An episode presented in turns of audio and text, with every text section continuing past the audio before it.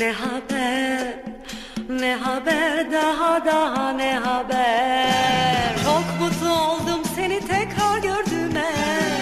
Ne güzel şey rastlamak bir sevdiğine. E anlat bakalım dostum senden ne haber? Ne haber,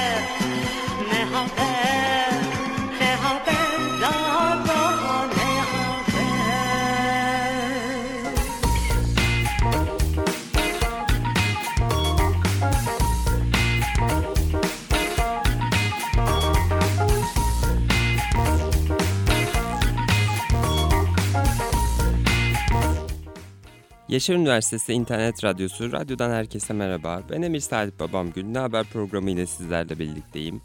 Ee, ikinci dönemin başlangıcıyla artık programın günü ve saati değişti. Ee, programı Cuma günleri sabah 10'da başlayıp 11'e kadar devam ettireceğiz. Bu canlı yayın sürecini radyo.yaşar.edu.tr adresinden canlı olarak dinleyebilirsiniz. Öncelikle isterseniz bir müzik arasına gidelim. Daha sonrasında haberlerle burada olayım ve e, bu haberler üzerine konuşalım. Kardan araba haberleri son dönemde yani kar yağışının yoğun olduğu dönemde özellikle çok fazla arttı ve dikkatimi çekti. E, kardan araba yapıp sonrasında bildiğiniz gibi işte ikinci el satış siteleri var. İşte bir sarı site var araçlarla ilgili. Bir de daha çok logosunda kırmızı bulunduran bir site var. Bu sitelere e, yükledikten sonra kardan yapılan araba, arabayı e, fiyat biçmek moda olmuş durumda. E, en azından son kar yağışı, yoğun kar yağışı döneminde oldu bu durum. Ama ilkinden bahsedeyim isterseniz. İlk başta İstanbul'da Bayrampaşa'da bir galericilik yapan bir abimiz tutmuş demiş ki ben arkadaşlarımla zaten satışlar da kesat bu ara modunda. Ee, çevredeki karlardan toplamış. Sonra o karlardan bir güzel araba yapmışlar. İşte sonrasında tekerini jant kapağı tutturup falan oluşturmuşlar. Arabanın gayet kaputu var. Yani dışarıdan baktığınızda araba gibi duruyor. Belli noktaları e, boyayarak karın üstünü daha çok bir araba görüntüsüne benzetmeye çalışmışlar. Ve nitekim benzemiş aslında. Yapılan kardan araba yani gece görülse oraya bir araba park edilmiş gibi düşünülebilir. Ee, orada kardan bir araba olmadığını bilmeyen biri buraya da araba park etmişler de, diyebilir yani.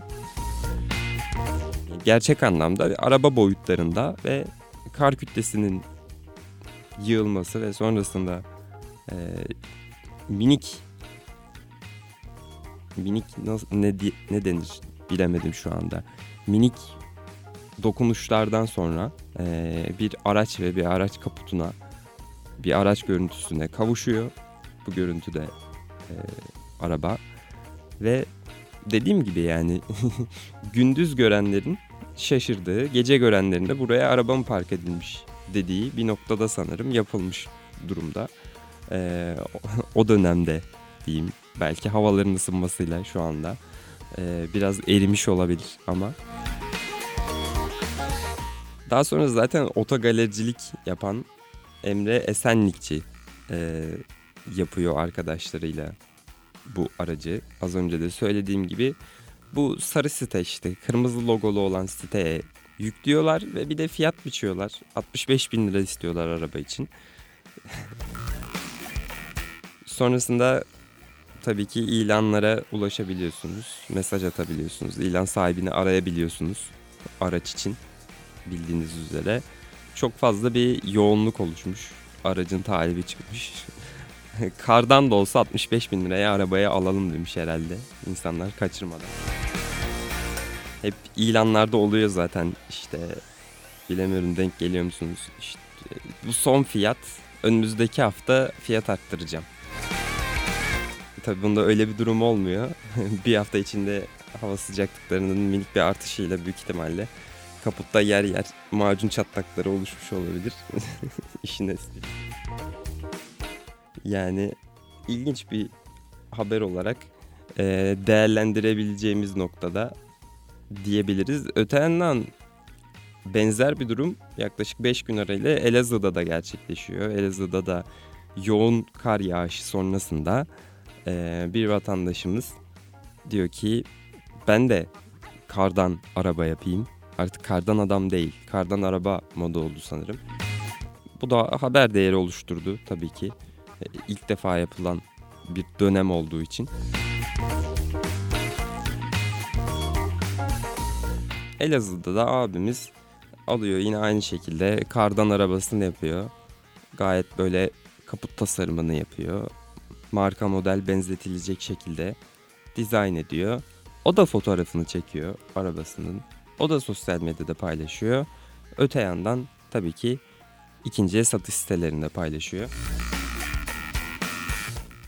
Ama sanki daha e, iyi bir yaklaşım içinde bir paylaşım var. Çünkü bu noktada araca de, biçilen değer e, yaklaşık 200 bin lira. Evet Elazığ'da yapılan kardan arabanın fiyatı İstanbul'dakinden daha pahalı. Yani farkı ne bilmiyorum artık. Ee,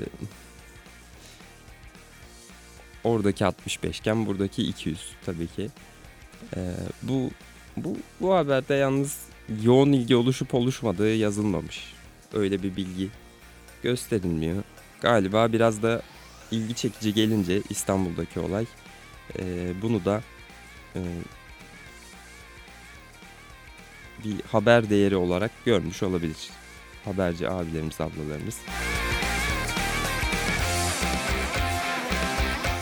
Ama tabii ki fiyat isteme durumu herkeste olmuş görenlerde. Aracın fiyatı da 200 bin lira. Kardan araba bile 200 bin ediyor aslında. iyi güzel yatırım yani. De işte. Anladınız işte yani iyi yatırım. Yaz geliyor falan. İyi yatırım.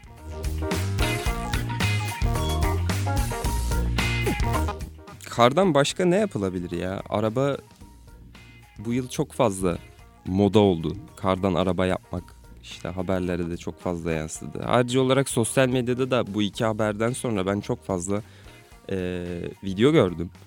İşte insanlar kendi mahallelerinde, kendi bölgelerinde kardan araba yap işte sonrasında içine biniyorlar vesaire. Bu tarz tabii içine binebilmeleri için üstü açık yapmışlardı. Bu da tasarımsal olarak yeni bir çığır açmış denilebilir. Yorumlama bazında düşünecek olursak kardan araba sürecine. Siz yaptınız mı mahallenizde kardan araba? İzmir'de yapamıyoruz tabii ki. Kar sadece havada görürüz yani. Kar yağışı başlıyor, minik bir yağış. Bazen o da olmuyor yıl yıl tabii ki. İzmir'de kar yağışını sadece yani havada kar görebiliyoruz. Sonrasında yerde bakıyoruz su oluyor anında. Genellikle böyle oluyor. Belli bölgeleri hariç tabii ki. E, İzmir'den de e, belli bir süre zaten şey yapsanız e, hareket etseniz belli bir noktaya doğru yani kısa bir süreliğine şehir dışına doğru e, sonrasında şey oluyor e, kar yağmış bölgeye çok rahat erişebiliyorsunuz ama tabii ki bu hani İzmir'in merkezinde bulunan kişiler için çok da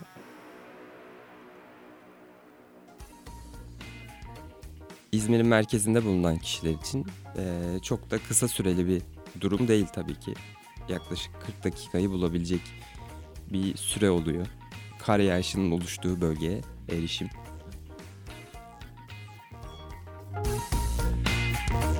Kardan arabadan yine İzmir'de kar yağmayışına kadar geldik. Her neyse şimdi e, kısa bir araya gidelim. Daha sonrasında sıradaki haberle tekrar burada olacağım. E, sıradaki haberimizde Tonga'ya gidiyoruz. Tonga'nın başkenti Nuku Alafa'da yakın bir bölgede bir yanardağ patlaması oluyor ve yanardağ patlamasından sonra tabii ki ne sorun oluşmuş olabilir? Sonrasında tsunami gerçekleşiyor. O ayrıntıyı da e, belirtmek istedim tabii ki. Ne gerçekleşmiş olabilir? Tabii ki yer sarsıntıları ve e, yanardağ patlamasından sonra üstüne gelen tsunami, denizde oluşan hareketlilik e, tabii ki internet kablolarının, fiber optik kabloların zarar görmesine sebep olmuş oluşan bu durum. E, tabii ki biliyorsunuz bu kabloların tamiratı ve e, yeniden işler hale gelebilmesi de hayli maliyetli oluyor. Özellikle e, okyanus, okyanus tabanlı büyük bölgelerde gerçekleşen arızalar, arızaların giderilmesi maliyetli ve uzun sürebiliyor. Tonga'da da öyle olmuş. Yaklaşık bir hafta sürmüş. Bir hafta sonucunda bu fiber optik kablolar adaya giden aslında adalar topluluğu da diyebileceğimiz bir bölge giden noktaya e, bir hafta internet sağlanamamış ancak bir hafta sonrasında bu süreç sona ermiş ve adaya internet sağlanabilmiş. Az önce de bahsettiğim gibi yani adaya internet sağlanabilmesi bir hafta sürüyor ama tabii ki bu süreç e, maliyetli ve e, yaklaşık tahmini maliyetin 1 milyon dolar olduğu söyleniyor. Sadece adaya ulaşacak fiber optik internet kablolarının tamiri sürecinde yaklaşık 1 milyon dolarlık bir paranın e, harcandığı ve tabii ki şu an faturalandırmamış özel bir şirket tarafından yapılmış ama tahmini fiyat olarak 1 milyon doların harcandığını belirtiyor haber. Türkiye'de de ilginç bir kriz yaşanmıştı. Boğaz'da sanırım İstanbul Boğazı'nda bizim de Anadolu'ya e, geçişini sağladığımız yer. Yanılmıyorsam internet hattımızın, internet bağlantımızın e, bir sorun olmuştu. Bizim de fiber kablomuzda ama o bir hafta kadar sürmemişti. O kısa sürede sanırım e, halledilmişti. Ve internet problemi aslında kopması bir problem yaratıyor günümüzde. İnternete bağlanamadığımız her an bir internet problemi oluşuyor. Büyük bir problem yaşanmadan e, tamir edilmişti kısa sürede. Bizim de e, başımıza gelmeyen yok. Hani dünyanın öbür tarafından bir haber buluyoruz. Benzeri diyebileceğimiz bir nokta bizim de başımıza gelmiş falan. Her neyse. Müzik arasına gidelim. Daha sonra sıradaki haberle burada olacak. Çin'de insanların aklını okuyabilen bir robot tasarlamışlar. Böyle ilginç durumlar şaşırtabiliyor yani haber olarak gördüğünüzde nasıl yapılabiliyor, yapılabiliyor diye düşünüyorsunuz. Evet bende de oluyor aynı durum.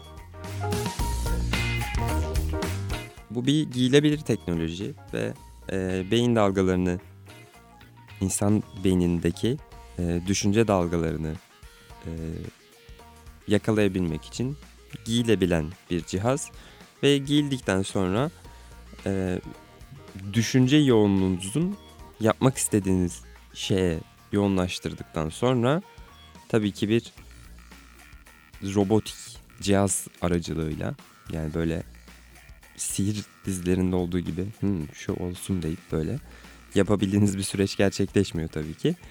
Ee, bir robotik cihaz aracılığıyla e, yapmanızı sağlıyor ve bu tabii ki endüstriyel düzeyde e, kullanılabilir mi sorusunu akla getirmiş. Yani bir üretim bandında bir fabrikada kullanılabilir mi acaba bu süreç diye düşünülmüş. Yani akla gelecek ilk şey sanırım zaten e, insan beyninin ne düşündüğünü, ne yapmak istediğini e, anlayabilen bir teknolojiyle zaten bunu endüstriyel üretim sürecine dahil etmek ilk gelen şeylerden biri olmuş. Yani çoğu kişinin aklına da bu gelirdi diye düşünüyorum. Yani kimse oturduğu noktada kahvesini içmek için e, kafasına giydiği bir şapka tarzı artık bilemiyorum nasıl bir tasarımının olduğunu ama giyilebilir teknoloji olduğu için öyle tahmin ediyorum.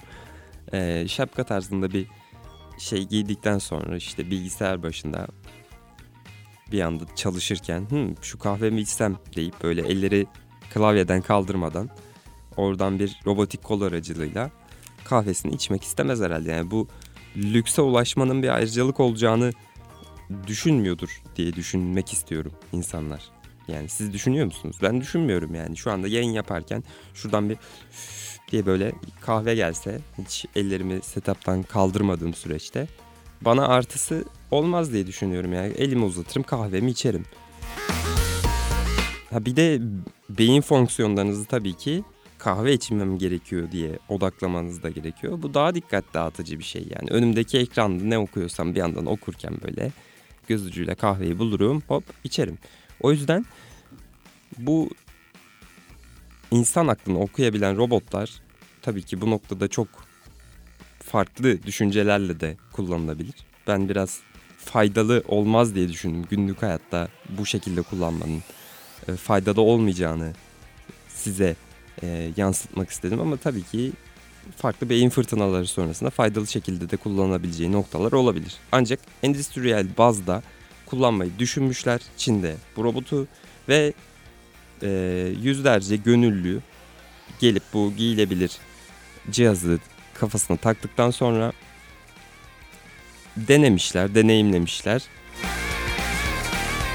Ve sonrasında ortaya çıkan şey insanların gerçekten çok fazla dikkatini yapmak istediği şeye vermesi gerektiği bu teknolojik ürün dahilinde. Ee, bu kar sağlar mı? İşte üretim sürecinde sağlayabilir dediğim gibi. Yoksa herhangi farklı bir işle uğraşırken size yardımcı olmasını istediğiniz bir e, süreç bazında düşündüğümüzde çok da faydalı değil. Ama üretim sürecine katkı sağlayabilir. Öte yandan düşündüğümüzde oradaki üretim kolunu acaba hani e, bir yazılım aracılığıyla hareket ettirmek vesaire daha kolay kalabilir mi yani bir insan beyninin bir şeyleri yapmayı hedeflemesi süreci ve zorunluluğu hani sürekli orada olmalı dikkat ve ya sürekli olması gerekmiyor belki de ama hani işin devamlı açısından bir sürekli düşünce yoğunluğu oluşacağı için bu işi yapacak kişi de e, tabii ki zor bir durum oluşturabilir. Yani demek istediğim de herhalde yazılımsal süreçte bir cihazı çalıştırmak belki de insan beyninin e, beyin dalgalarını okuyup cihazın hareket ettirilmesinden daha kolay olabilir. Ama bu teknolojinin ilerlemesiyle tabii ki bambaşka noktalara da gidebilir iş. Hani hayal edemeyeceğimiz noktalara. Her neyse şimdi kısa bir müzik arasına gidelim. Daha sonra sıradaki haberler buradayım. Aradan sonra tekrar birlikteyiz. Sıradaki haberde oyunlardan bahsedeceğiz. Yine oyunlara döndük. Son programda da çok fazla oyun konuşmuştuk. Çok fazla mı konuşmuştuk? Tam hatırlamıyorum ama oyun konuştuğumuz bir program vardı yakın dönemde. Öyle hatırlıyorum. Ama şimdi biraz geçmişteki bir oyuna gideceğiz. Benim çocukluğumun da ötesindedir yani. Ben benim çocukluğumun tabii ki ötesinde. Tetris'e gidiyoruz. Tetris oynamak zihinsel sağlığa iyi geliyormuş. Bunun haberi yapıldı. Yani Tetris son yıllarda popüler olmuş. Tetris oynamak bir psikoterapistin yaptığı araştırmaya göre hmm, uygunsuz durumları organize etmenizi sağladığı için oyun sürecinde işte oradan kare geldi, oradan L harfine, büyük L harfine benzeyen bir parça vardı. O geliyor. Sonra böyle e, üç tane çubuğun üstüne tam orta noktasına konulmuş. Ortadan yukarı doğru çıkan böyle kare olan geliyor falan. Tetris işte bildiğiniz şekiller geliyor. Ama bu noktada zihinsel sağlığa iyi geldiğini e, şurada net gözlemliyordum oynadığım dönemde. Çocukluk dönemimi anımsadığımda. Sonrasında galiba hiç Tetris oynamadım ya. Ben de bu haberden sonra eve gidip bir Tetris oynarım diye düşünüyorum. Ee, özellikle mesela tüm şeyi doldurdunuz kutucukları yani oyun alanı içerisindeki kutuyu doldurdunuz ve uzun yukarı doğru uzayan bir çubuk boşluk bıraktınız. 4 karelik. Oraya gelen uzun çubuk gelip oraya tam oturduğunda ve yaklaşık en az bir ya da iki, üç, dört işte birim yandaki boşluklara göre de Tetris oynayanlar bilir. Ee, birimi böyle alttan böyle sildiğinde çok rahatlatıcı olabiliyor tabii ki. Bu da benim Tetris ile ilgili anımsayabildiğim e, bir durumdu.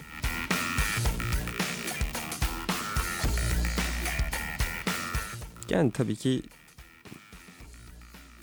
bir düzenleme oyunu yani Tetris üstten gelen şekillerle alt, altta e, oluşturacağınız e, düzen sayesinde oyun ilerlemiş oluyor.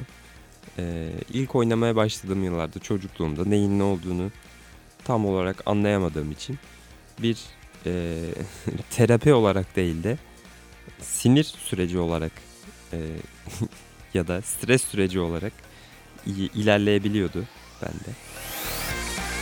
Bir oyunu yani birbirinden farklı oyunları oynamaya ilk başladığınız süreçlerde bu zaten hani e, genellikle oyunu ilk oynama sürecinin heyecanı özellikle bu tarz oyunlarda stres yaratıyor tabii ki. Başarılı olabilme içgüdüsü oyun dahilinde. Öte yandan aynı psikoterapist farklı oyunların da aslında psikolo psikolojik olarak da e, insanların rahatlaması açısından da iyi gelebileceğini belirtmiş. Bu oyunları da Minecraft ve Roller Coaster Tycoon olarak belirtmiş. Minecraft'la ilgili bilgim var ama Roller Coaster Tycoon'la ilgili bir bilgim yok. Yani e, Minecraft bu noktada faydalı olabilir mi diye düşünürsek evet. Orada işte bir dünya var hiç bilmeyenler için ama her şeyin kareden olduğu bir dünya. Ee, ve bu dünya içerisinde tabii ki grafiksel düzeyde de çok iyi üst düzey grafikler diyebileceğimiz bir sistem yok. Her şey kareden. İşte kareden toprak var, kareden ağaç var, kareden ağaç dalları var. Öyle belirteyim. Ve bunlardan topluyorsunuz yani doğadaki toplayabileceğiniz her şeyi topluyorsunuz. Bunları birleştiriyorsunuz. Aynı gerçek hayatta olduğu gibi. Kimyada elementleri birleştirmek gibi de düşünebilirsiniz. Ama tabii ki daha basit kalıyor. Ee, modlanarak vesaire daha zor haliyle böyle daha bir şeylerin iç içe olduğu noktalarda oynayarak modlanması konusunda da çok fazla bilgim yok tabii ki. Çok fazla oynamadığım için. Ee, oyun bir şeylerin birleştirilmesi ve üretilmesi süreci olarak devam edebiliyor. Yani bir yaşam simülasyonu aslında. Ve kolay bir süreç yaşatıyor. Stressiz bir süreç yaşayabiliyorsunuz. Yine boşlukları doldurma hani ben yapmışım hissi yaratabiliyor yine bu oyunda. Ee, oyun anında. O noktadan tabii ki iyi gelebilme ihtimali var. Şimdi soruyorum peki her hafta her hafta öyle e, çıkıp haber yapan sayın medya yetkililerine işte yine bilgisayar oyunu yine işte olumsuz bir durum hani diye. E, hani tepkisi geliyormuş. 30 yıl öncenin oyunu. E, şimdi belki bilemediğimiz noktalarda günümüzün popüler oyunları bize iyi geliyor. Niye bu kadar hani insanları bilgisayar oyunlarından işte PlayStation oyunlarından vesaire e, soğutmaya çalışıyorsunuz. Ya, tabii ki zaman ayırması ay, ayrılması noktasında çok dikkatli olunması gerekiyor bu sürece. Yani gününüzün oturup 6-7 saatini oyun oynamak için tabii ki harcamamanız gerekiyor. Yani Tetris'te de olduğu gibi çoğu oyun zaten bir stres sürecini azaltma, işte bir terapi olabilmesi için oynanıyor genelde.